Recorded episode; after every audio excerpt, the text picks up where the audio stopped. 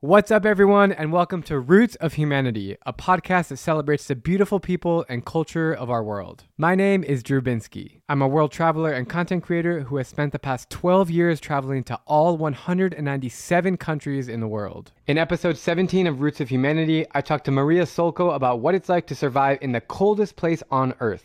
With an informative social media presence showing life in Yakutia, Maria walks us through the differences between Yakutia and Siberia and how the ethnic and cultural roots of the Far East differ from Moscow's Russia. It's like a different country. The climate, the people, the culture, the food, it's it's very different. How do people grow food when permafrost makes the ground infertile? What does horse meat taste like? And why is eating it in the heart of Yakutia a tradition? Tune in to hear about my recent trip to Russia in the dead of winter, my experience taking an ice bath, and what it means to be a mom in the most remote, unheard of place in our world. Thanks for tuning in, and let's get into it.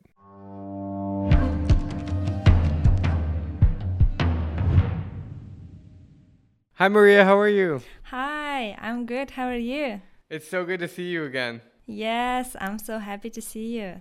When, when was I there? In February? So that was like six months ago. Does that sound right?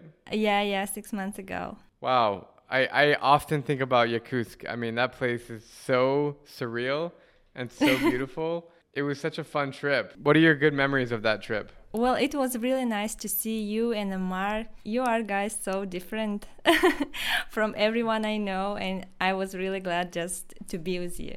Is different a good or a bad thing? Uh, good, good, of course, good.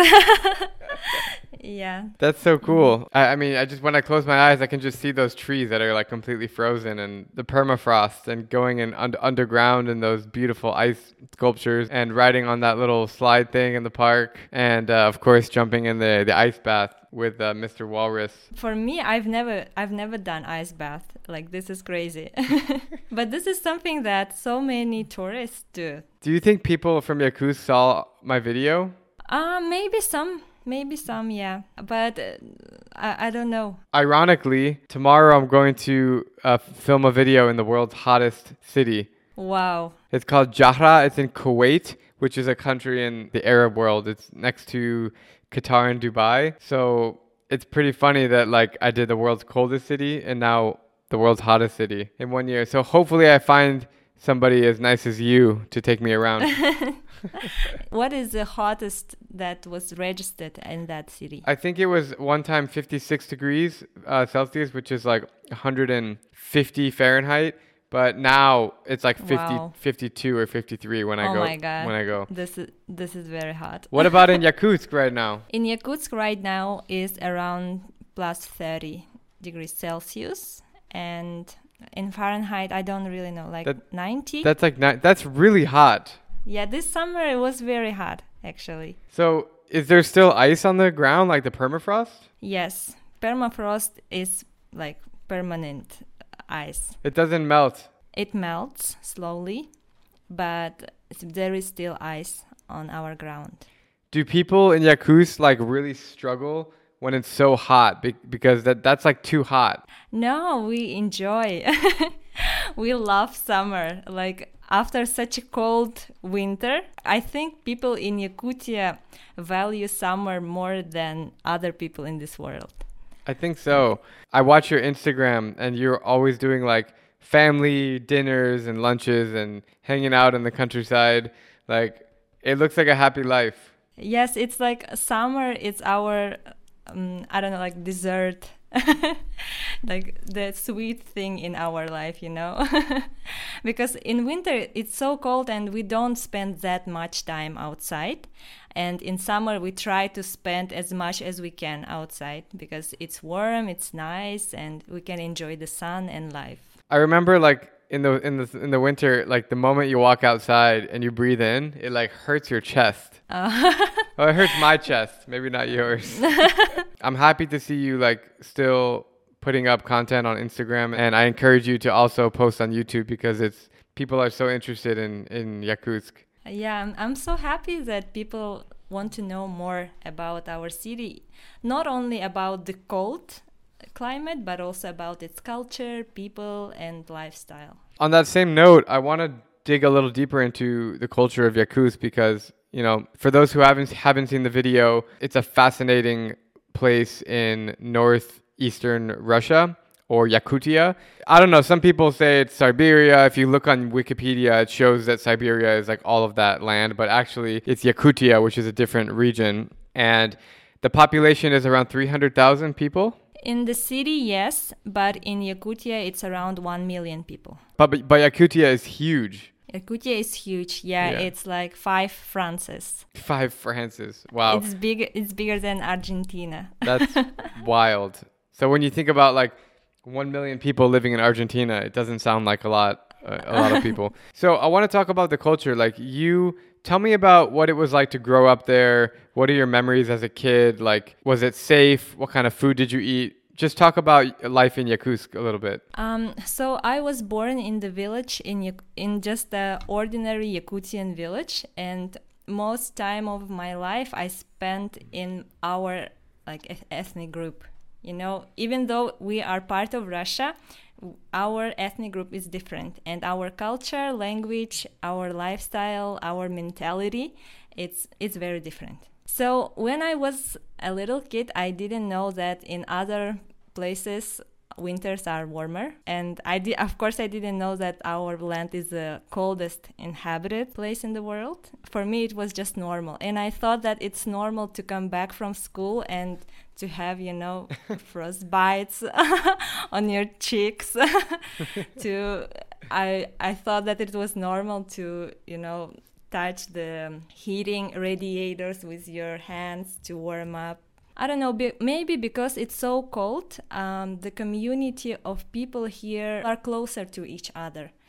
We support each other a lot, and that is not something about in other places in the world. I, I don't say everywhere, but in some other places, especially in the cities, people are a bit far from each other, you know. We like to uh, gather all together we, because our life was all about um, farming.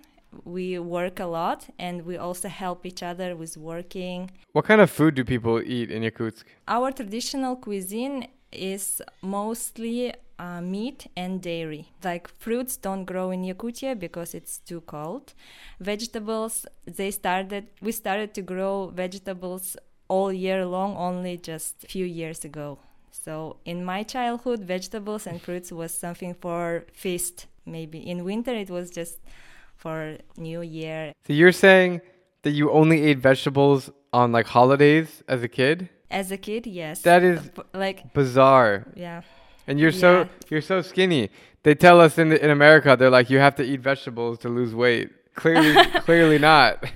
Fruits it's something like you eat for holidays. It's it's nothing like that. We value it a lot. But now it's more available than in my childhood. I don't think people quite understand that like in Yakutsk there's no vegetation like you can't grow vegetables because there's permafrost in the ground so you can't like plant seeds of different fruits because it won't grow, right? So if you grow vegetables you have to do it indoors, right? Yeah. So uh, most vegetables we should uh, grow in the um, greenhouses. Yeah, but we can plant some vegetables like potatoes. They they grow well. But fruits no. Like fruits need warm climate and this is not about us. Like all fruits are imported from warm places. I'll never forget that that home that you took me to in the in the countryside of Yakutsk and that lady was the shaman. She was so sweet. She was amazing. Yeah. And we went out to the lake and we um, saw her cows. Somehow there's cows living on ice. And then we went back and we, we saw how you guys keep the water. Could you talk about the process of preserving the, the lake water? Yeah, so uh, the drinking water we prepare in October when ice is not that thick, when the uh, the thickness of ice is around like 50 centimeters, and we collect this ice and leave it outside for winter. And then when we need drinking water, we take this ice inside of our houses and it just melts. We boil it and drink it for tea, for soups, and so on. And in winter, in, in summer, when outside it gets too hot and ice can melt, we put it inside of a shed. Like we dig the ground, and because our uh, ground is frozen during whole year it it will have negative temperatures and we keep ice under the ground until the next october so and and in next october we will do it again so this is like circle Wow. of drinking water And then I remember um like the sashimi, what's it called? ah it's stroganina So we went to the fish market. Uh, this that fish market was so cool. Like you, it's outdoors. Okay, I, I'm just explaining this to people who have no idea. The fish market is literally outdoors in the in the middle of the winter, minus 40 degrees. Doesn't matter. There are these ladies working there wearing really thick boots and fur, and they're just like smiling, and they have a lot of breathing smoke, and there's all this frozen fish. Some of them are really small, like the size of my hand, and some of them are the size of my body. Like they're huge fish that weigh so much. And then you just go there, you buy the fish, and then you take it to the house, which is what we did. And the man, he used this really sharp knife to cut like really thin slices off the fish. And you guys just eat it raw. You don't cook it, you just put salt and pepper on it, right? Yeah, yeah, yeah. This is our traditional cuisine because um, outside it's so cold. In winter, when we catch fish, it freezes just immediately, just in a, in a few minutes. It's totally frozen, and because Yakutia is so huge and so low populated, the fish is ecologically pure, and we can eat it just like this. And also one more thing about the the cuisine. Um, I think the horses are really interesting. To to most people in the world, horses are seen as like cute little animals and you know pets or you know people use horse for transportation. They're just like a nice animal. But in Yakutsk, they're food, and they've been food for for centuries and centuries. I actually tried it. I I, I thought it was pretty good. It looks like when the, they, is it it's raw right? It's raw horse. Yeah, yeah. It it just looks like little pieces of bacon, kind of, before the bacon is cooked. Tell me about what the horse culture means to Yakutian people. we value horses a lot because this is very tough um, animal and in yakutia we have our special breed like saha horses uh, they can live outside whole year long even when it's minus 50 so and they uh, like cows for example need people to survive. We need to feed them we need to water them and so on.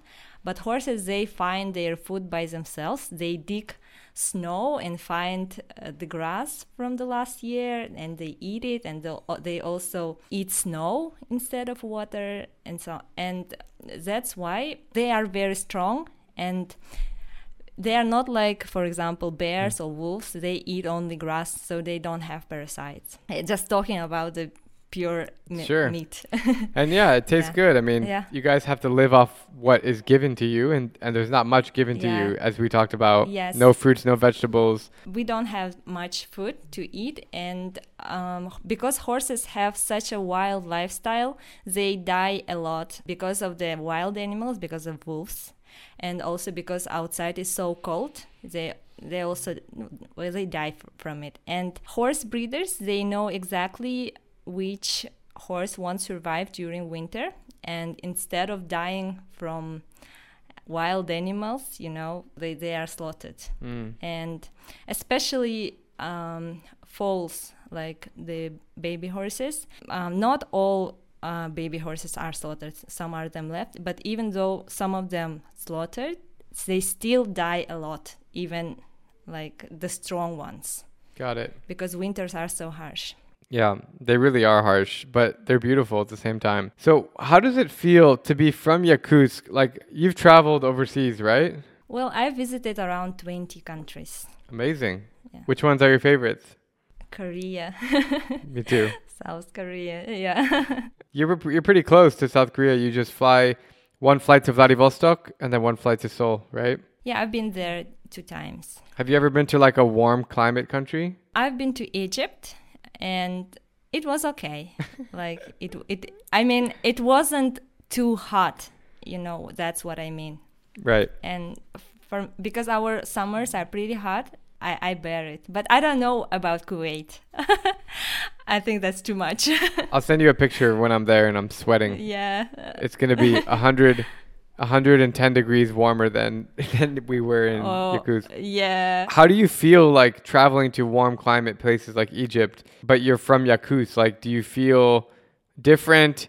Do you feel interesting? And also, when you meet people and you tell them you're from Yakutsk, like, what do they say? I- I'm really interested in being like in very very hot place. But Egypt maybe because I was near the sea, it was okay. It wasn't very very hot for me.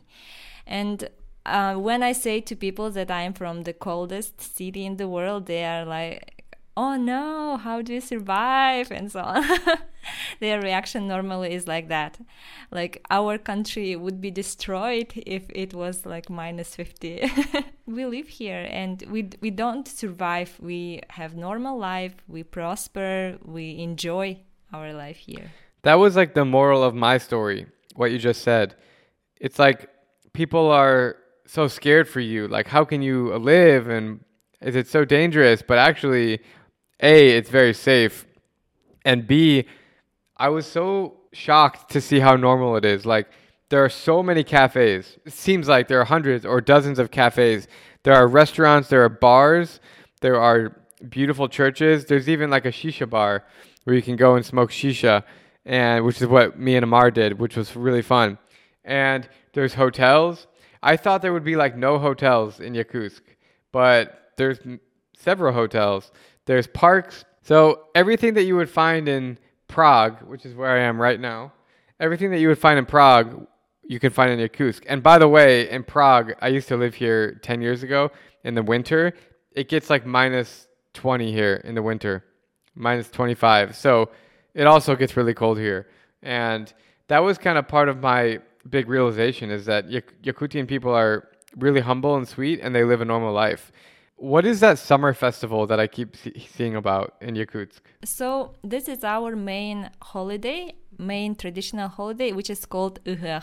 Basically, we celebrate uh, summer, we celebrate life. We, like our ancestors, not everyone survived during cold winters because, like 100 years ago, it was totally different place. And people who survived during winter, they all gathered together to celebrate summer, to finally like say, "Ooh, we did it!" Like we enjoy our life and it has a lot of rituals and this is all about our culture and really it's i think it's culmination of our culture of our religion of something that we believe in you just need to be here to see it i think you should come next next week next year I do want to come back. Actually, I really want to come back. It's, Yeah. it's one of those places that just stick in your mind as like, wow, this is cool. You know, even after going to every country Yeah. in the world, I've never been to a place anything similar to Yakutsk, Yakutia. I want to go to Oymyakon. Is that what it's called? yeah Have yeah. you been there? No, I haven't. It's in 900 kilometers from where I live. Yeah, so for people listening, Oymyakon is actually the coldest inhabited settlement. It's not really a city, it's very small, but it's colder than Yakutsk. And it's like a you have to drive for what, 2 or 3 days to get there? Yeah, And it's also dangerous because if your car breaks down in the winter, you're going to die. yeah, But I do want to go check out Oymyakon, so maybe next time. But I also want to see Yakutsk in the summer, so maybe I'll have to take two more trips: one to Oymyakon in the winter and one to Yakutsk in the summer. I want to say one more note on how different the culture is in Yakutia versus like Western Russia, because so many people think Russia is like Moscow and St. Petersburg, but in reality, like it takes nine hours to fly there. It's it's a different world. When you go, have you been to Moscow or St. Petersburg? yes, yes. I've been to. How different does it feel to you? It's it's like a different country. Like it's totally different. The people's behavior, of course, the language is still the same, but the the climate, the people, the culture, the food, it's it's very different from where where I live. And and I think so too. I went to St. Petersburg after Yakutsk, or af- after Yakutsk, I went to Vladivostok and then Irkutsk, which was amazing, and then Novosibirsk, and then I went to St. Petersburg, and it's so crazy to me how big Russia is, and you guys are just so so many ethnic groups, so different, and the nature is wonderful. Like Lake Baikal. Have you been to Lake Baikal? Not yet. You have to go to Lake Baikal. Yeah. It's fantastic. It's the deepest freshwater lake in the world, uh, and it was frozen when when I was there, and it's only frozen for or like three weeks out of the year, and we were lucky to get th- those three weeks. So yeah, I'm definitely gonna come back. So hopefully we can you, we can do something different when I come back. We are waiting for you. Also, a note Yeah. on Yakutsk. Everybody, I mean, a lot of people think that it's so remote and so strange place, but look at you. You have like perfect Wi-Fi right now. yes, exactly. And I have a microphone. and you ha- and you have a microphone and a camera set up.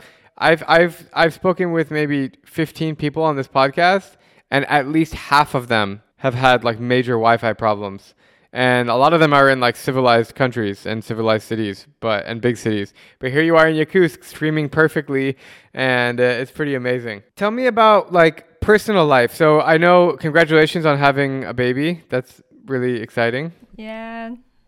Thank you. How's that been being a mom? I, you have two kids or one kid? Yes, I have two and kids. I'm sure that keeps you pretty busy, right? yes, especially at night. What's the name of your newborn? Michil. It's a Yakut name and it means smile, joy. In English, we have a word like Mitchell. It's the same name. No, it sounds similar, but it's different. But how do you spell that in English? M I C H I L. If he ever travels to like the U.S., or it's, people will call him Mitchell for sure. Mitchell. Okay, sounds American. I have two friends named Mitchell, but they go by Mitch. Mitch. Mitch. Yeah, how is Mitchell? Is he what, three, four months old? Yes, he's very good. He is uh, smiling and uh, now he started to turn.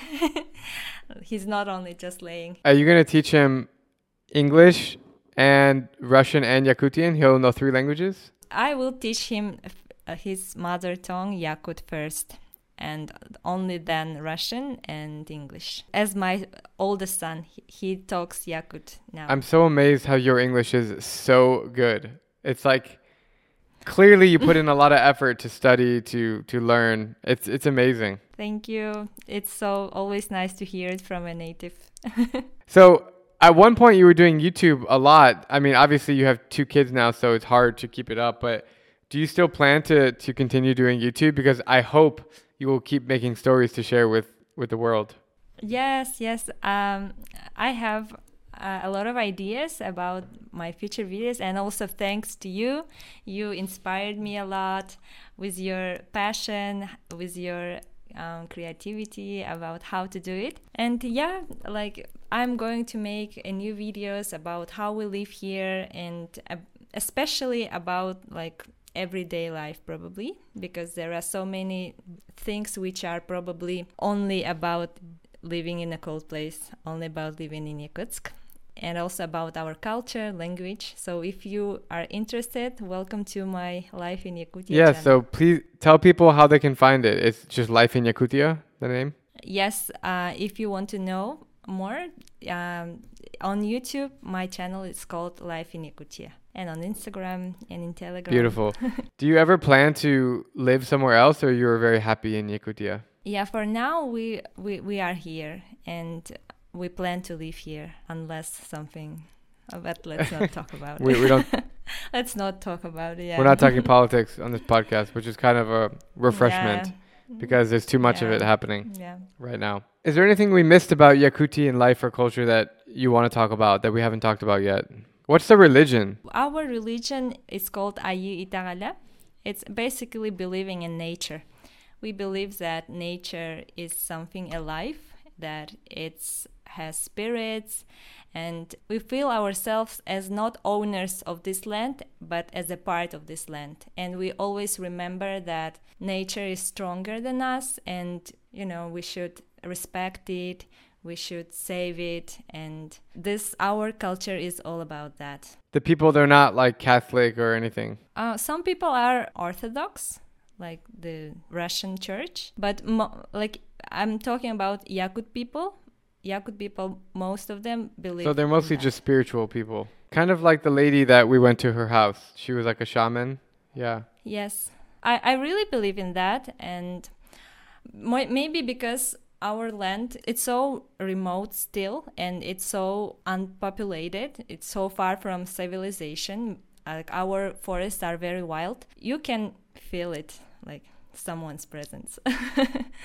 and when you are in the forest, you should not speak loudly. You should be humble and you shouldn't think something bad you know there are many like things that you should follow. This is our religion. What's the name of it again? Ayu itala. Talk about languages. I mean yakutia is a fascinating language and it sounds nothing like anything i've ever heard of before in my life. Yes uh, we, we have our own language which is called saha saha or yakut language and it actually belongs to turkic group of languages it's similar to Turkish, but it sounds very different. And yeah, this is my first language. First, I, I spoke Saha, and then I learned Russian uh, when I went to school. Amazing. Maria, it's been a wonderful conversation to talk about Yakutsk, to relive some of the moments I had there six months ago. And I hope that people out there are introduced to your lovely world and just know that there's a very happy life of smiling people. Even your son is named Smile. That that just proves that the people in Yakutsk are extremely happy. So thank you for your time, and I look forward to seeing you again very soon. Thank you very much for inviting me, and I'm very very happy to see you again. Take care. Be safe. Yeah. See you. Bye bye. Thank you so much for tuning in to this podcast episode. If you feel inspired by this conversation, please share it with somebody who would enjoy listening. And if you're here for the first time, make sure to subscribe on Apple Podcast, Spotify, YouTube, or wherever else you get your podcasts. Also, don't forget to leave a review. Every week, I'm going to be looking through them and highlighting my favorite one. And with that all being said, I will see you guys next week. Say goodbye to your credit card rewards. Greedy corporate mega stores, led by Walmart and Target, are pushing for a law in Congress to take away your hard earned cash back and travel points to line their pockets. The Durbin Marshall credit card bill would enact harmful credit card routing mandates that would end credit card rewards as we know it. If you love your credit card rewards, tell your lawmakers hands off my rewards. Tell them to oppose the Durbin Marshall credit card bill.